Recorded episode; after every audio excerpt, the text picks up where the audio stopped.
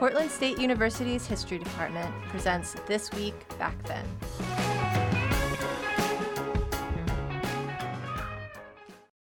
Welcome to the American Imperialism and the Annexation of Hawaii podcast. Palm trees, hula skirts, ukulele music, beautiful beaches.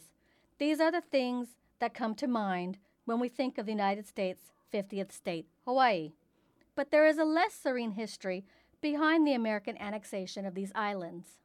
Hi, I'm Kim Andrews. And Jeffrey Stone. Today we're rewinding to January 17, 1893, the date when American businessmen and sugar planters overthrew Hawaii's last monarch, Queen Liliuokalani.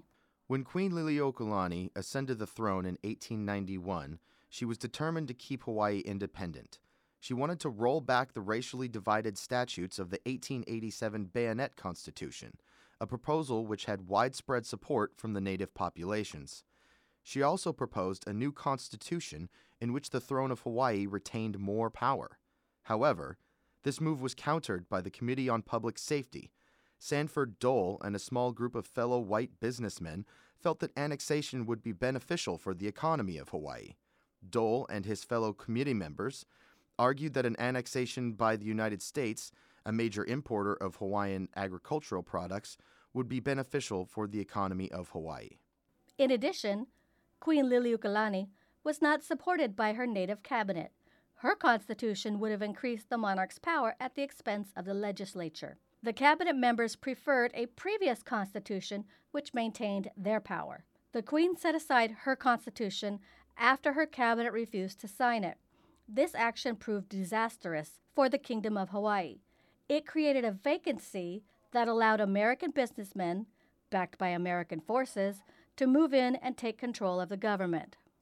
On January 16, 1893, troops surrounded the palace. This action intimidated the Queen and forced her to surrender her rights as a safeguard for her people.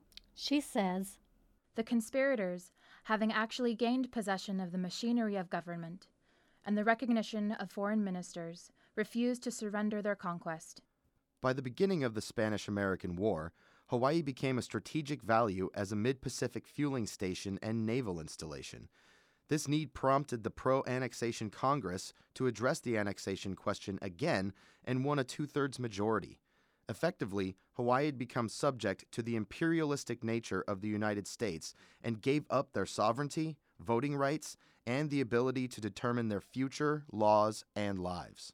The overthrow of Queen Liliuokalani marked the final stages of an internal struggle between Native Hawaiians and white American businessmen. Native Hawaiians protested the overthrow and annexation, but with little results. Over the next decades, most historians wrote the history of Hawaii as a positive event and largely neglected the struggle of the Native Hawaiians. This podcast and an increasing number of sources demonstrate that the history of Hawaii is less serene than first imagined. For more on this topic and others, please visit pdx.edu/history.